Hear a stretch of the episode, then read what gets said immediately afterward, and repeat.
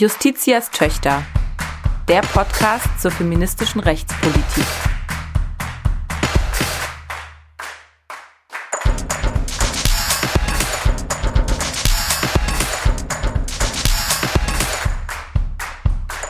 Ein Podcast des Deutschen Juristinnenbundes. Ja, herzlich willkommen zur mittlerweile 13. Folge von Justitias Töchter, der Podcast zu feministischer Rechtspolitik. Wir sprechen hier einmal im Monat mit Frauen über Recht und über Frauen im Recht, also über feministische, rechtspolitische Themen, die wir hier juristisch einordnen, immer mit einer anderen Expertin. Mein Name ist Selma Gather und wie immer ist heute am anderen Ende der Leitung Dana Valentina, hallo. Ja, Dana, wir sprechen heute über Catcalling. Und bevor wir das aber tun, wie immer mit einem Gast und wir das hier untereinander ein bisschen einordnen, müssen wir heute eine Triggerwarnung aussprechen. Ja. Wenn ihr euch mit den Themen, die wir heute hier besprechen, nicht wohlfühlen solltet, wir werden hier über verbale sexuelle Belästigung vor allen Dingen sprechen, möglicherweise auch körperliche sexuelle Belästigung und auch einige Beispiele ansprechen. Wenn ihr das nicht anhören möchtet, würden wir euch empfehlen, bei der nächsten Folge wieder einzuschalten. Ja, ich habe es gesagt, unser heutiges Thema ist Catcalling. Unser Gast wird sein Dr. Anja Schmidt. Und Dana, Standardfrage zu Beginn. Catcalling ist vielleicht nicht allen Hörerinnen und Hörern ein Begriff. Deswegen lass uns doch mal darüber verständigen, was wir so darunter verstehen. Worum geht's heute? Ja, finde ich super. Also ich kenne das Thema Catcalling oder den Begriff Catcalling tatsächlich von der Straße.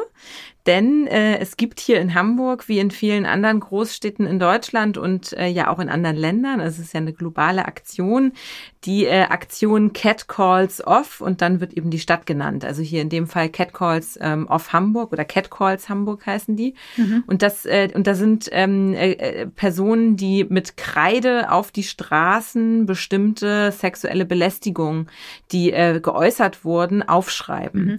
Ankreiden heißt das, ne? Genau, ankreiden, die Ankreiderinnen. Ich finde das auch einen ganz schönen Begriff.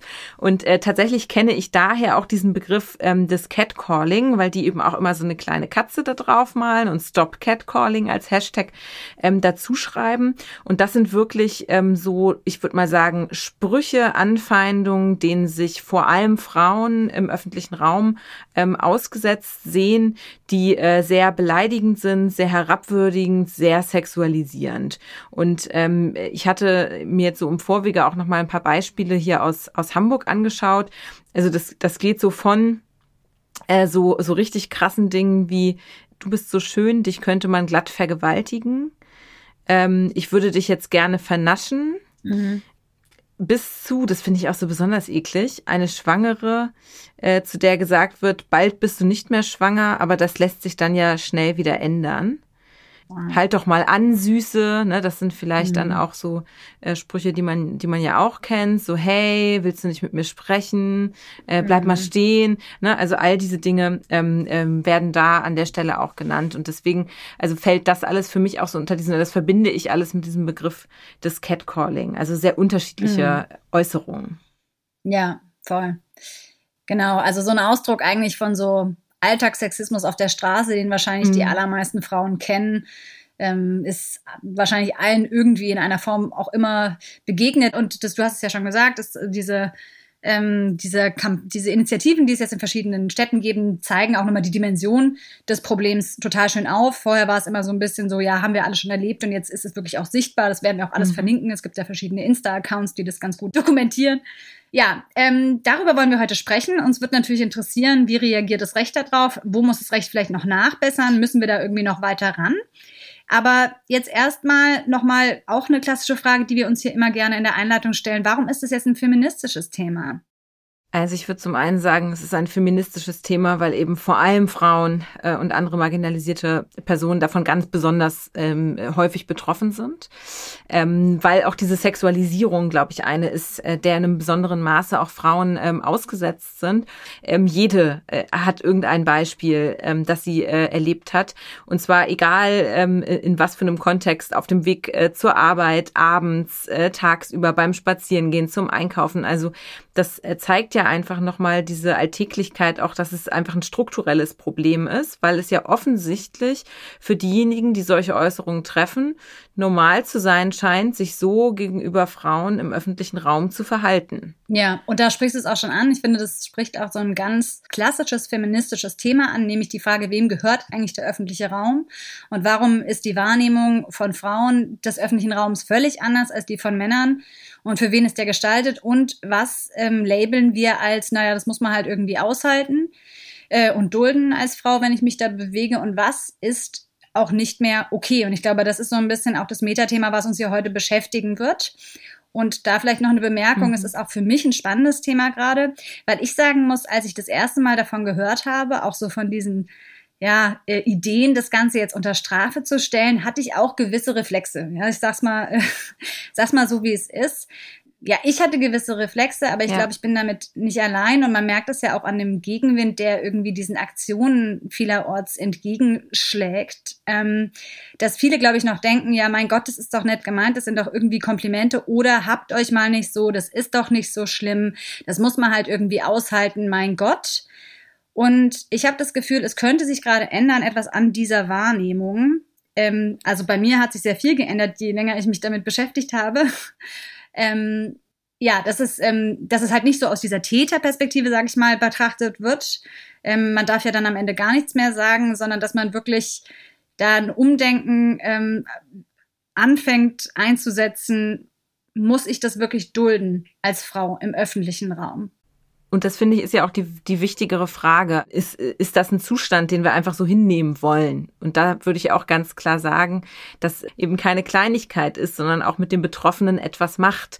Und alleine so dieser Umstand, wie man sich im öffentlichen Raum auch wohlfühlt und sicher fühlt, wenn man alleine zum Beispiel auch als Frau im öffentlichen Raum unterwegs ist, da trägt ja ganz maßgeblich dazu bei, bin ich permanent dem ausgesetzt, dass da irgendwelche Sprüche und sexualisierten Bemerkungen drohen. Ja. Und das macht halt ganz viel. Deswegen finde ich das auf jeden Fall auch sehr wichtig, dass wir da darüber heute sprechen. Ja, vielleicht noch so einen kurzen historischen Exkurs. Es gab eine ähnliche Debatte schon mal, die ist allerdings älter, zur sexuellen Belästigung am Arbeitsplatz. Das ist etwas, was rechtlich mittlerweile zumindest penalisiert ist. Also wenn ich am Arbeitsplatz sexuell belästigt werde, dann habe ich gewisse Rechte. Ich kann zum Beispiel auch nicht mehr kommen und werde trotzdem bezahlt. Ich kann mich beschweren und so weiter. Also da ist ganz klar, sagt das Recht, das müssen Frauen nicht mehr hinnehmen. Aber auch damals war ein Diskurs von wegen, ja mein Gott, das sind vielleicht Geschmacklosigkeiten, das ist vielleicht schlechter Stil, aber das ist was irgendwie so außerhalb des Rechts verortet wurde, als etwas, was man erstmal eigentlich hinzunehmen hat und sich vielleicht nicht so anstellen sollte als Frau. Und deswegen meine ich, finde es interessant zu beobachten, ob sich das jetzt gerade für den öffentlichen Raum ändert, auch in der gleichen Art und Weise. Also dafür, dass sich das ändert, kämpfen ja jedenfalls auch gerade sehr viele. Und es gibt ganz viele Aktivistinnen, die unterwegs sind und sich gegen Catcalling stark machen. Und da möchte ich auf eine Petition eingehen, die für ziemlich Furore sorgt, könnte man sagen. Nämlich die Petition, es ist 2020, Catcalling sollte strafbar sein.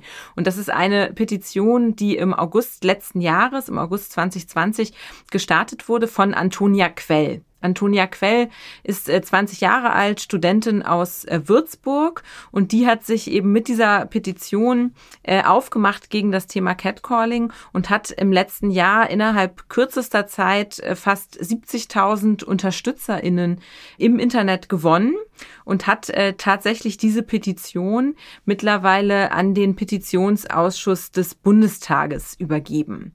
Ja, vielleicht nochmal ganz kurz dazu, was eine Petition eigentlich ist. Das ist sowas wie eine Bitte oder Beschwerde, und es ist tatsächlich, hat jede Bürgerin in Deutschland ein grundrechtliches verwirktes Recht, sich einzeln oder in Gemeinschaft mit anderen schriftlich mit Bitten oder Beschwerden an die zuständigen Stellen zu wenden. Also finde ich auch ganz spannend. Und das hat eben Antonia Quell getan mit dieser Petition, und auf Bundesebene landet das dann eben beim Petitionsausschuss des Bundestages, und der ist verpflichtet, darauf zu antworten, also sich mit der Beschwerde, mit dieser Bitte zu befassen. Und was ganz interessant ist, wenn man es schafft, öffentlich so grob 50.000 Personen zu finden, die das unterstützen. Dann wird im Regelfall das auch öffentlich beraten. Und in der Vergangenheit gab es dann auch öfter mal, je nachdem wie hoch der öffentliche Druck war, dass die Petentin sich mit PolitikerInnen getroffen hat, mit sogar der Justizministerin und so weiter. Also es ist ein sehr gutes Mittel, um öffentlich auf ein Thema aufmerksam zu machen. Aber man muss dazu sagen, wenn so eine Petition erfolgreich ist, es hat jetzt keine unmittelbaren Verpflichtungen für die Politik zur Folge. Also da wird nicht automatisch ein Gesetz draus, aber man kann es gut auf so eine politische Tagesordnung setzen, wenn man das richtig anstellt mit so einer Petition. Das ganz kurz noch, wir hatten hier schon mal über das Thema Upskirting gesprochen in der zweiten Folge. Dem lag ja auch eine Petition zugrunde und die ist ja wirklich so erfolgreich gewesen, dass Upskirting mittlerweile strafbar geworden ist. Also das hat wirklich eine Gesetzgebung angestoßen, die darin mündete, dass dieses Verhalten, worüber sich da untechnisch gesprochen beschwert wurde, die strafbar wurde so. Genau, aber wie ist es jetzt mit Antonia Quell, Dana? Die hat sich in der Petition sozusagen gegen Catcalling an den Petitionsausschuss jetzt gewendet. Genau, und ich habe im Vorwege unserer Folge mit Antonia gesprochen und habe sie dazu befragt, wie das eigentlich zu der Idee kam, zu diesem Thema eine Petition zu starten. Und das hat sie mir geantwortet.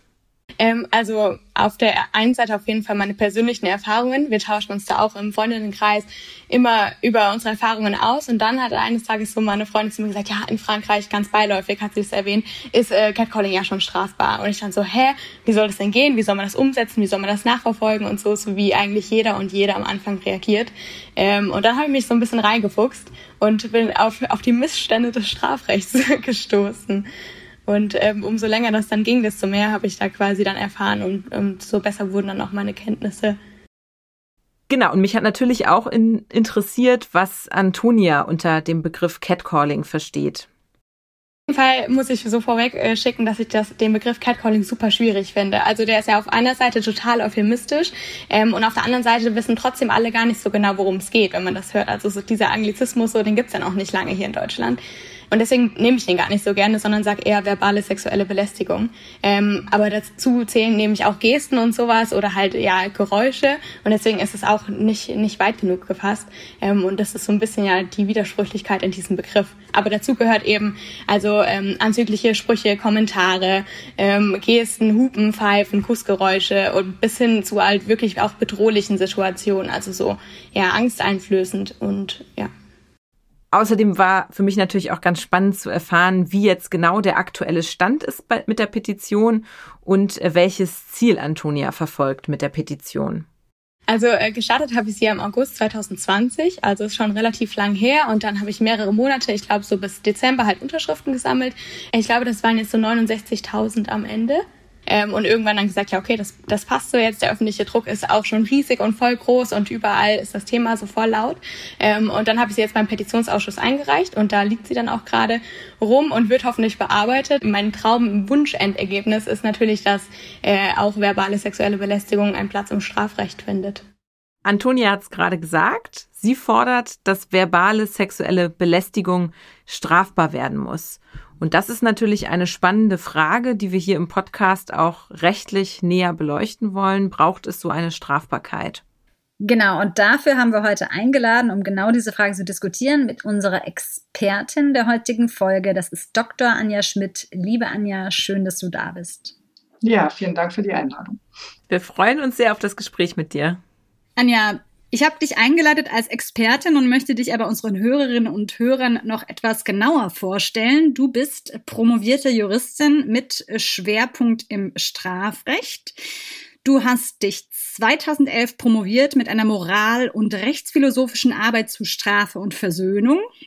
Und hast 2016 und 2017 unter anderem den Lehrstuhl für öffentliches Recht und Geschlechterstudien von Professor Dr. H.C. Susanne Baer an der Juristischen Fakultät der Humboldt-Universität zu Berlin vertreten und bist seitdem, also seit 2017, Leiterin des DFG-Forschungsprojekts Pornografie und sexuelle Selbstbestimmung. Dieses ist verankert am Lehrstuhl für Strafrecht und Rechtsphilosophie an der Martin-Luther-Universität Halle-Wittenberg und dort ist auch dein Habilitationsprojekt angesiedelt zur strafrechtlichen Bewertung von Pornografie. Deine Expertise oder dein Schwerpunkt liegt also nicht nur im Strafrecht, sondern genauer im strafrechtlichen Schutz sexueller Selbstbestimmung und Hasskriminalität.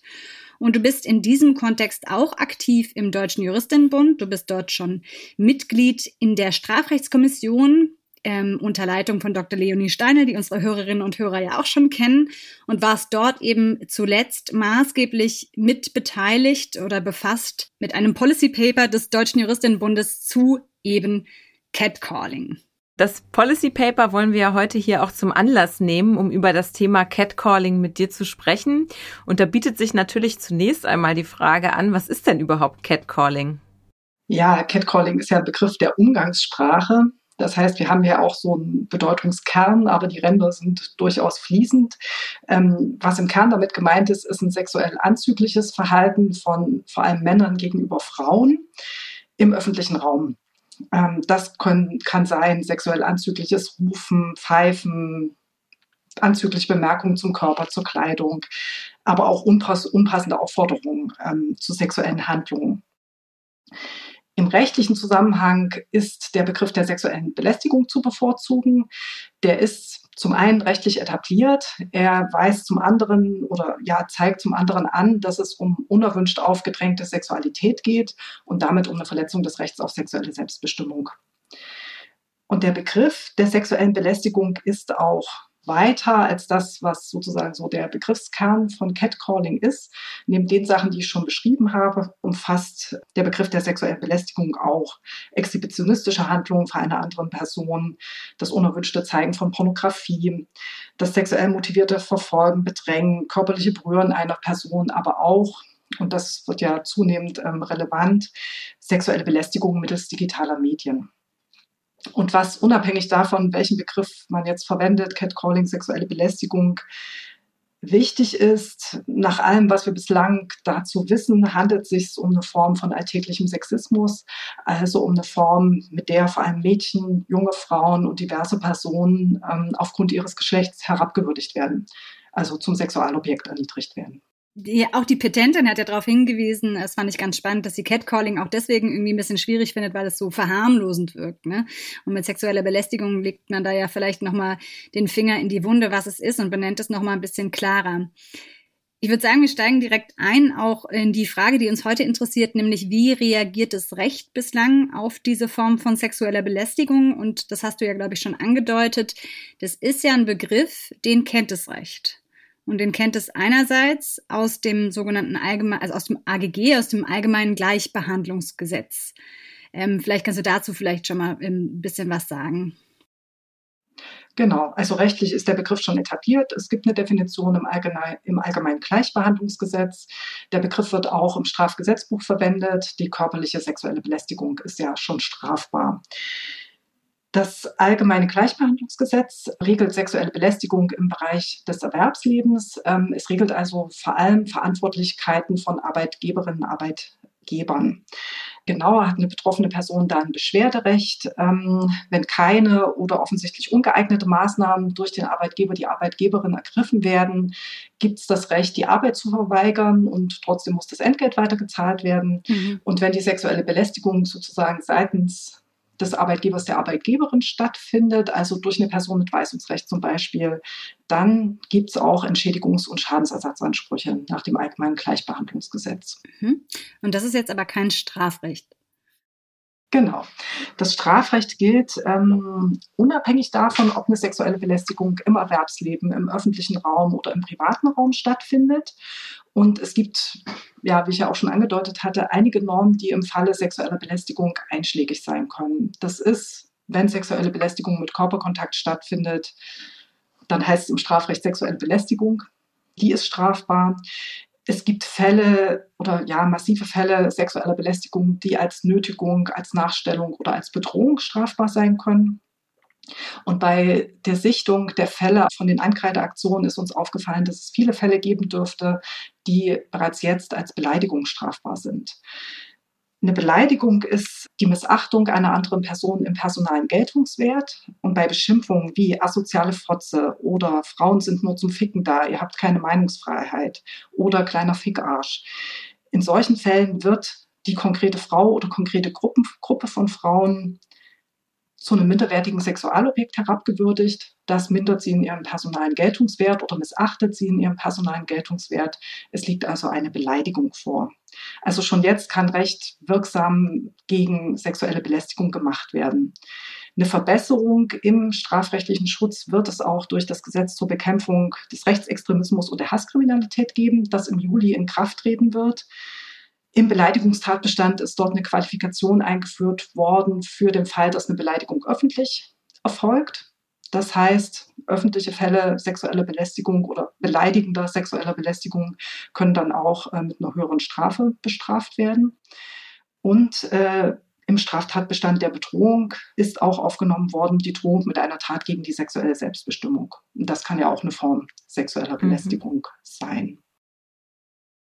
Jetzt ist natürlich die Beleidigung nach meinem Verständnis als Nicht-Strafrechtlerin etwas, was vor allem darauf abzielt, die persönliche Ehre zu schützen, ja weniger die sexuelle Selbstbestimmung. Da haben wir hier auch, glaube ich, in der Folge zum Upskirting mit Dr. Leonie Steinl schon drüber gesprochen. Macht es denn vor dem Hintergrund, also würdest du sagen, es reicht vor dem Hintergrund aus, wenn solche Fälle von der Beleidigung erfasst sind? Oder braucht es hier vielleicht auch doch eine Änderung des Strafrechts? Antonia Quell zum Beispiel tritt ja sehr stark dafür ein, dass es einen eigenen Straftatbestand geben soll.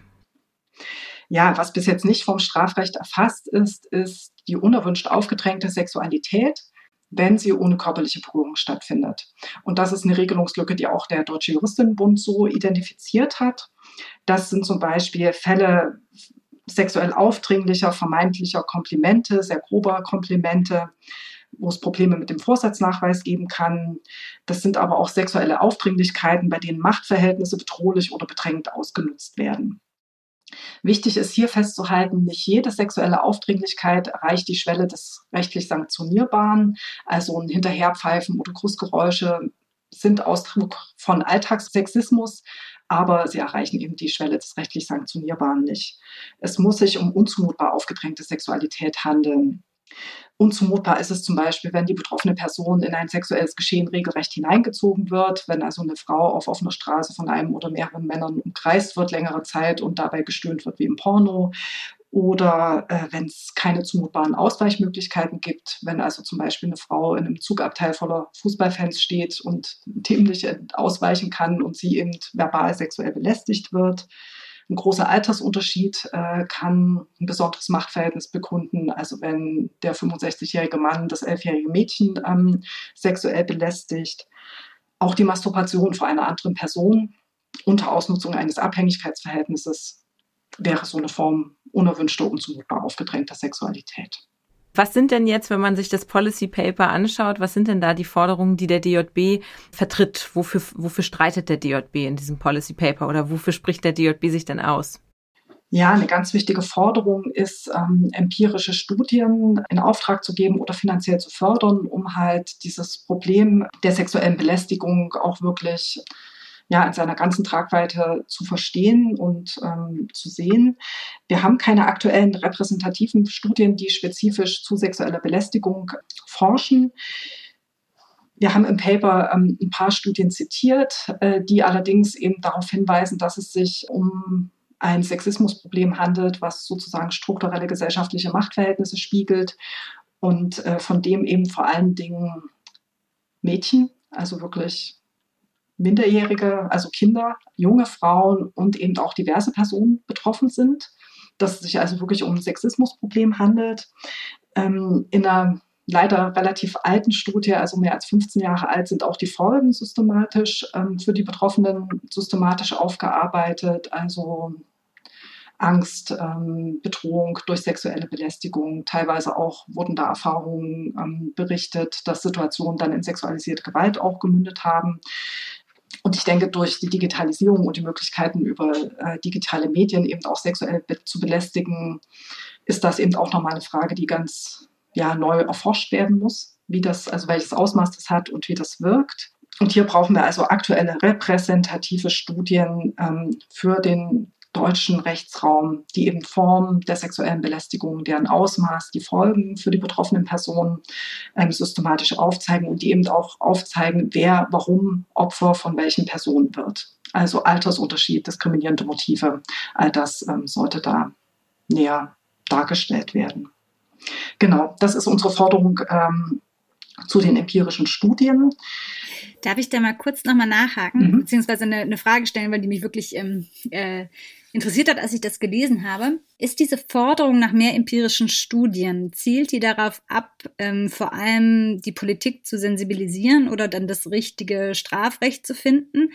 Oder ist es auch ein Argument dafür, es muss strafbar sein, weil es eine gewisse Dimension hat? Also der Hintergrund ist so ein bisschen das, was ich persönlich tatsächlich nicht verstehe, ist etwas nur dann strafwürdig, wenn es auch wirklich eine große Dimension hat, viele betrifft, eine gewisse Schwere hat? Oder reicht es nicht aus, selbst wenn man jetzt sagen würde, das passiert halt nicht häufig, aber es ist einfach trotzdem krass genug. Es ist ein Eingriff in die sexuelle Selbstbestimmung, es ist ein Sexismus, eine Artikulation von Sexismus, die Frauen nicht hinnehmen müssen. Genau, also worauf zielen dann diese empirischen Studien? Das ist die Frage. Also ich denke, zum einen ist es eine individuelle Rechtsverletzung, die die einzelne betroffene Person sehr hart treffen kann. Und aus diesen Erfahrungsberichten und aus den Ankreideaktionen wissen wir, dass das wirklich von erheblicher Relevanz ist. Also insofern, das soll jetzt nicht darauf abziehen zu sagen, nur weil das Problem so groß ist, muss es strafbar sein, sondern es ist eine individuelle Rechtsverletzung für jede konkret betroffene Person. Was sich durch diese Studien allerdings aufzeigen und absichern lässt, ist wirklich aufzuzeigen, dass es sich um ein Alltagsphänomen handelt und um ein Phänomen, was wirklich strukturelle gesellschaftliche Machtverhältnisse, sexistische Machtverhältnisse spiegelt. Und das ist, glaube ich, für die Sensibilisierung der Gesellschaft ganz, ganz wichtig. Und das passt ja vielleicht dann auch zu den weiteren Forderungen, die du, glaube ich, auch noch ansprechen wolltest gerade.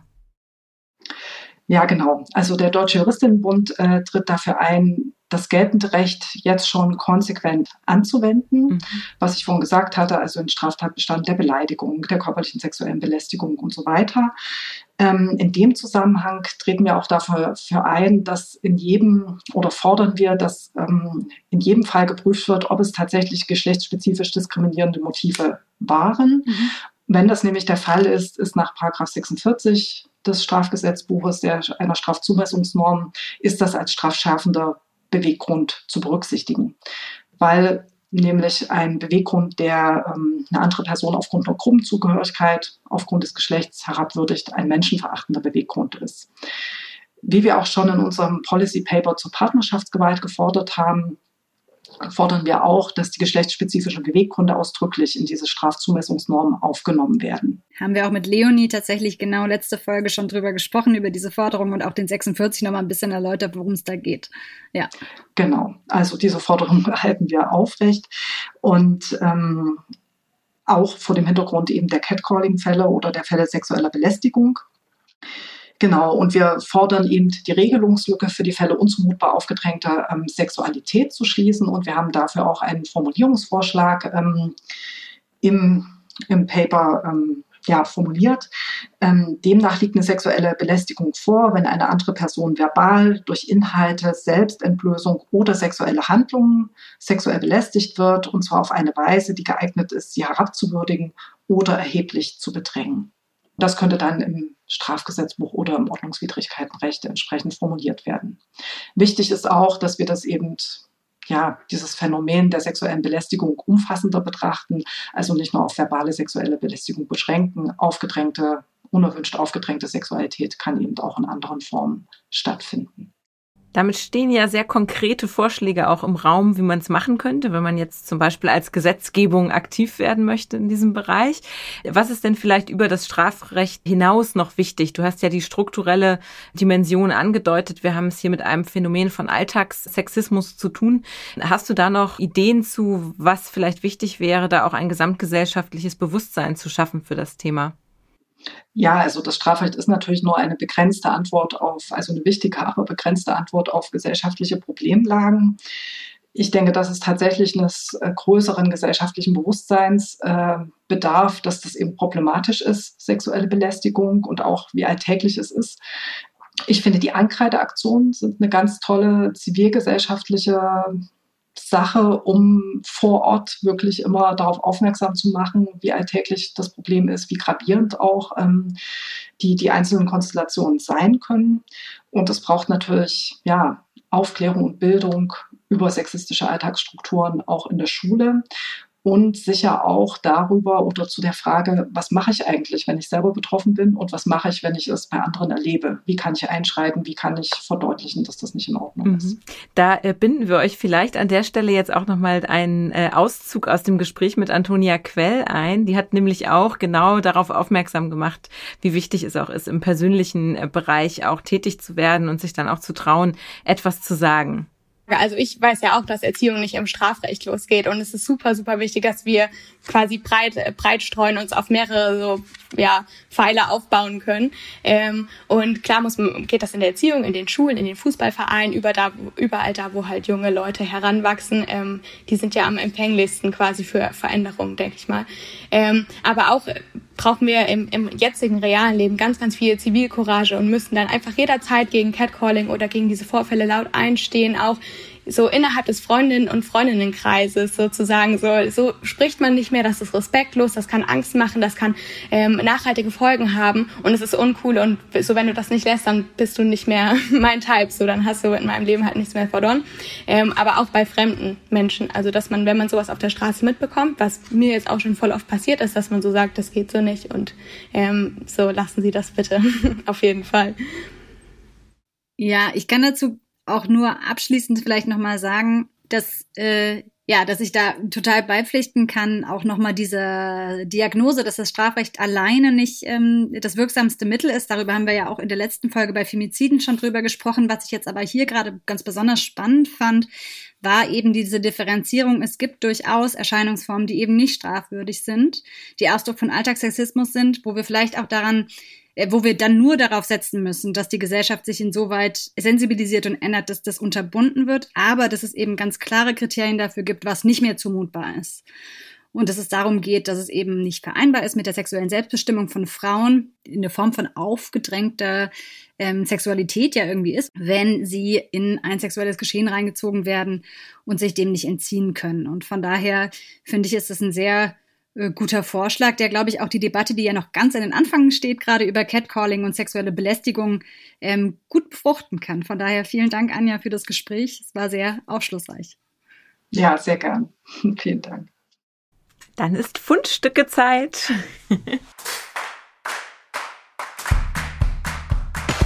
Feministische Fundstücke. Wir haben in dieser Rubrik immer ganz unterschiedliche Tipps und Hinweise, die wir und unsere Gäste hier geben. Das können feministische Urteile sein, kuriose Begebenheiten, Artikel, Beiträge, Hinweise auf Videos, auf andere Podcasts. Also wir haben hier wirklich ein buntes Potpourri an spannenden Dingen in dieser Rubrik. Und Selma, es wäre schön, wenn du heute anfängst. Ja, vielen Dank. Ich fange gerne heute an und ich muss vorweg schießen. Normalerweise feiern wir hier Dinge, die wir gut finden und die wir uns gegenseitig empfehlen. Und heute muss ich mich aufregen. Ich habe einen Aufreger mitgebracht und zwar aus zwei Gründen. Einerseits, weil der passt so ein bisschen zu dem Thema, was wir heute besprochen haben und etwas, weil es mich ganz generell aufregt. Also, es geht um etwas, was euch sicherlich nicht entgangen ist. Es ist ein Beitrag, der neulich erschienen ist in einer Fachzeitschrift, in einer strafrechtlichen Fachzeitschrift und der war überschrieben mit der Überschrift Feministische Kriminalpolitik. Und er war verfasst von einem Professor, einem recht jungen Professor und es geht ihm wohl, und ich muss dazu sagen, ich habe diesen Beitrag nicht gelesen. Ich möchte ihn auch nicht lesen, aber die erste Seite zirkuliert und sie spricht eigentlich schon Bände. Es geht ihm um verfehlte Straftatbestände, für die er die feministische Rechtspolitik verantwortlich macht. Also Dana, ja, wir sind persönlich angesprochen. Auf der ersten Seite entfaltet er dann, was Feminismus ist. Und er sagt dort, ich verstehe unter Feminismus eine Ideologie, die sich in folgendem Glaubensbekenntnis zusammenfassen lässt. Und dieses Glaubensbekenntnis erspare ich uns, denn es ist einfach nur Hanebüchen. Was mich daran so aufregt, ist nicht so sehr, dass ich diese Definition jetzt einfach von vorne bis hinten nicht teile, sondern es gibt da irgendwie, finde ich, zwei Aufreger. Erstens, warum schafft es so ein polemischer Offen antifeministischer Beitrag in eine juristische Fachzeitschrift. Das ist natürlich nichts Neues. Ja, das Problem liegt auch darin, dass es kein Peer-Review-Verfahren gibt und dass man sich überlegen kann, wer in diesen Redaktionen sitzt. Da sitzen sehr wenige Frauen. Ganz generell, das ist schon mal die Nummer 1, aber was mich ganz besonders aufregt, ist, dass man immer noch so leicht mit diesem Label Ideologie um sich werfen kann, um halt irgendwie nicht nur feministische Perspektiven, sondern jede Perspektive, die dem Mainstream nicht passt, zu brandmarken und irgendwo außerhalb dessen zu verorten, was richtiges Jura ist, was richtiges Recht ist, was richtige Rechtswissenschaft ist. Und ja, gleichzeitig halt so zu tun, als wäre die eigene Position und die des Rechts irgendwie neutral und objektiv und so weiter. Und das ist natürlich ein Thema, da haben wir hier schon ein paar Mal drüber gesprochen und da ist jetzt meine erste Empfehlung nochmal für alle, die es nicht gehört haben. Wir haben damit ganz intensiv gesprochen mit der Bundesverfassungsrichterin Susanne Baer in unserer Weihnachtsfolge letztes Jahr, die da, finde ich, auch wirklich kluge Sachen zugesagt hat, warum das einfach nicht stimmt, dass Feminismus die Ideologie ist und der Rest ist irgendwie objektiv. Und das wäre Empfehlung Nummer 1 und nochmal ganz kurz eingewoben weitere Aufreger. Warum ist das so problematisch? Ich finde halt auch irgendwie zu sagen, das ist Ideologie und meine Position ist es nicht, ist natürlich auch leicht aus so einer hegemonialen Mainstream-Perspektive, weil natürlich ist auch das, was vermutlich in dem Beitrag steht, wie gesagt, ich habe ihn nicht gelesen, aber der Autor hat sich damals zum Beispiel gegen die Verschärfung des Sexualstrafrechts ausgesprochen. Das ist natürlich auch eine ideologische Perspektive, ja. Wer nicht will, dass die sexuelle Selbstbestimmung von Frauen mehr geschützt wird, stellt sich natürlich auch auf einen ganz klar ideologischen Standpunkt. Und deswegen, ja, finde ich das einerseits einfach völlig unfair und mich regt auf, dass es heute anscheinend immer noch so leicht geht. So. Und ich schließe trotzdem nochmal ab mit einer zweiten Empfehlung. Nämlich eigene Sache. Wir haben einen Blog, der nennt sich Juristenausbildung Üble Nachrede. Und da sammeln wir so sexistische und rassistische Erscheinungsformen, wie sie einem mitunter im Jurastudium begegnen. Und wir haben da eine Rubrik, die nennt sich All-Time Classics. Und es ist ein All-Time Classic, immer wieder damit konfrontiert zu werden, in Jura geht es nicht um Ideologie und was ihr da macht, dieses Feministische ist Ideologie und da haben wir eine Antwort drauf verfasst und diese verlinke ich gerne in den Shownotes, insgesamt auch die All-Time-Classics, wer da möchte, sich so ein bisschen vielleicht argumentativ schärfen, kann sich da Inspiration holen und wer Ideen hat, wie man das vielleicht auch nochmal updaten kann, auch sehr gerne, von daher schließe ich sozusagen doch mit einer Empfehlung in eigener Sache, aber ich muss sagen, ich habe mich wahnsinnig aufgeregt. Ja, vielen Dank für das Beispiel, Selma. Ich habe das auch so aus dem Augenwinkel mitbekommen in den sozialen Medien und ich bin auch wirklich ermüdet und ich finde es auch einfach immer wieder erschütternd, mit diesem Vorwurf, mit diesem Ideologievorwurf in einer Art und Weise konfrontiert zu werden, der ja immer auch auf Unwissenschaftlichkeit zielt im Kern. Und da musste ich auch tatsächlich sofort an unser Gespräch mit Susanne Baer denken, die ja, finde ich, sehr klar auch nochmal formuliert hat, dass gerade diejenigen, die sich auch in so ein Forschungsfeld wie das der feministischen Rechtswissenschaft begeben, so eine kritische, selbstreflexive Haltung einnehmen und man ja auch ständig die eigene Position hinterfragt in Bezug auf die Forschungsfragen, die man sich stellt.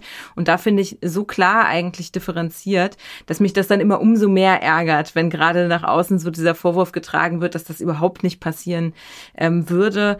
Und gleichzeitig, ja, ist sowas natürlich auch ein Beitrag, der jetzt keinerlei sachlichen Austausch ermöglicht, was ein bisschen schade ist, denn es ist ja mitnichten so, dass wir vielleicht feministischen Rechtswissenschaftlerinnen nicht ein Interesse daran hätten, auch in sachlichen Diskurs zu gehen und auch die eigenen Argumente auf den kritischen Prüfstand zu stellen. Und das finde ich an solchen Beiträgen daher auch immer ein wenig ärgerlich. Ja, ein Aufreger. Ich hab keinen Aufreger mitgebracht, sondern tatsächlich auch eine Empfehlung.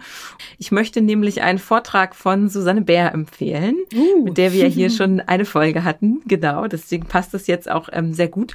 Und zwar hat sie einen Vortrag gehalten im Januar 2021 beim Law and Society Institut der Humboldt-Universität zu Berlin. Ein Vortrag mit dem Titel Ungleichheiten, Praxen der Grund- und Menschenrechte im Wandel. Und dieser Vortrag gehört zu einer Vortragsreihe vom LSI, Landscapes of Equality. Und ich fand, das war ein unglaublich interessanter Vortrag, den man sich eben jetzt auch noch nachgehend online anschauen kann, in dem Susanne Baer sehr intensiv auf die sehr unterschiedliche Art und Weise, wie wir Freiheits- und Gleichheitsrechte in der deutschen Dogmatik so denken und verarbeiten, darauf eingegangen ist. Und ich fand das sehr, sehr erhellend, weil wir gerade im Bereich der Gleichheitsrechte ja doch viele, ich sage mal, blinde Flecken noch haben. Gleichheitsrechte auch nicht gleichermaßen wie Freiheitsrechte mobilisiert werden vor Gerichten. Und da hat sie eben auch bestimmte Thesen formuliert und auch auf dieses Problem nochmal sehr stark aufmerksam gemacht und so ein Stück weit dazu aufgerufen, auch an der Stelle weiter zu forschen. Und deswegen finde ich das einen sehr spannenden Vortrag, den ich auch jungen KollegInnen empfehlen möchte, die vielleicht auch in der Promotionsphase stecken, weil ich denke, da gibt es viel Potenzial, auch noch weiter zu denken. Und ich finde, das ist ein richtig schöner Denkanstoß, dieser Vortrag. Daher meine Empfehlung. Cool. Und den gibt's online? Das habe ich gar nicht gewusst. Den gibt's online, genau. Verlinke ich. Mhm. Anja. Ja, liebe Anja. Ja, ich habe eine Empfehlung mitgebracht für eine Kolumne von Samira El Ouassil auf Spiegel Online. Und zwar hat sie da geschrieben zu diesem Attentat von Atlanta Mitte März. Da hat ja ein 21-jähriger weißer Mann innerhalb einer Stunde 8 Menschen erschossen, davon 7 Frauen. Und von diesen 7 Frauen waren 6 Frauen asiatisch-amerikanische Frauen. Und der Täter hat dann kurz nach der Tat, die wurden in Massagesalons bzw. Wellness-Spas erschossen. Und kurz nach der Tat hat er erklärt, sein Motiv sei auf gar keinen Fall rassistisch gewesen, sondern er sei sexsüchtig und wollte Orte beseitigen, die eine Versuchung für ihn sind. Und das ist natürlich so eine Argumentation. Er ist in Wahrheit das wahre Opfer der sexuellen Verführung. Und Samira El Ouassil analysiert das ganz prägnant und sehr gut nachvollziehbar als eine klassische Täter-Opfer-Umkehr, wo eben das Opfer für die Verantwortlichkeit für die eigene Sexsucht oder für die Verführung dem Opfer zugeschrieben wird. Und zudem erläutert sie, dass der Täter dabei eben selbst die Opfer exotisiert und sexualisiert und erläutert dabei auch sehr, sehr gut das Analysekonzept der Intersektionalität bzw. Mehrfachdiskriminierung. Ja, die Frauen waren ja nicht nur betroffen, weil sie Frauen waren. Ja, weiße Frauen hätte das nicht betroffen. Und die Betroffenen waren auch nicht so betroffen, weil sie asiatisch-amerikanisch sind, sondern weil sie asiatisch-amerikanische Frauen sind. Und mich hat der Fall auch sehr betroffen gemacht und ich finde diese Analyse sehr, sehr, sehr treffend, sehr erhellend, sehr gut und möchte sie deshalb empfehlen. Ja, das verlinken wir natürlich. Ich habe das noch nicht gesehen, aber das ist, ist auch eine krasse Geschichte. Ja. Ja, fürchterlich. Aber das werde ich mir auch auf jeden Fall nochmal anschauen. Vielen Dank für die Empfehlung. Ja, haben wir in den Fundstücken wieder zusammengetragen. Erfreuliches und weniger Erfreuliches. Auf jeden Fall vieles, worüber es sich weiter lohnt nachzudenken, auch weiter lohnt zu forschen vielleicht, auch weiter lohnt zu kämpfen. Und das war auch heute wieder Gegenstand unseres Gesprächs. Wie sind da die Mittel des Rechts hilfreich in unserem feministischen Kampf? Und damit machen wir weiter und freuen uns, wenn ihr wieder dabei seid. Ja. Wir hoffen, dass wir vom Thema Catcalling oder verbale sexuelle Belästigung noch etwas hören werden in nächster Zeit, und zwar nämlich aus der Politik. Das wäre wünschenswert. Liebe Anja, vielen Dank, dass du heute da warst und uns hier zu diesem Thema so viele spannende Informationen gegeben hast. Ja, vielen Dank für die Einladung. Bis zum nächsten Mal.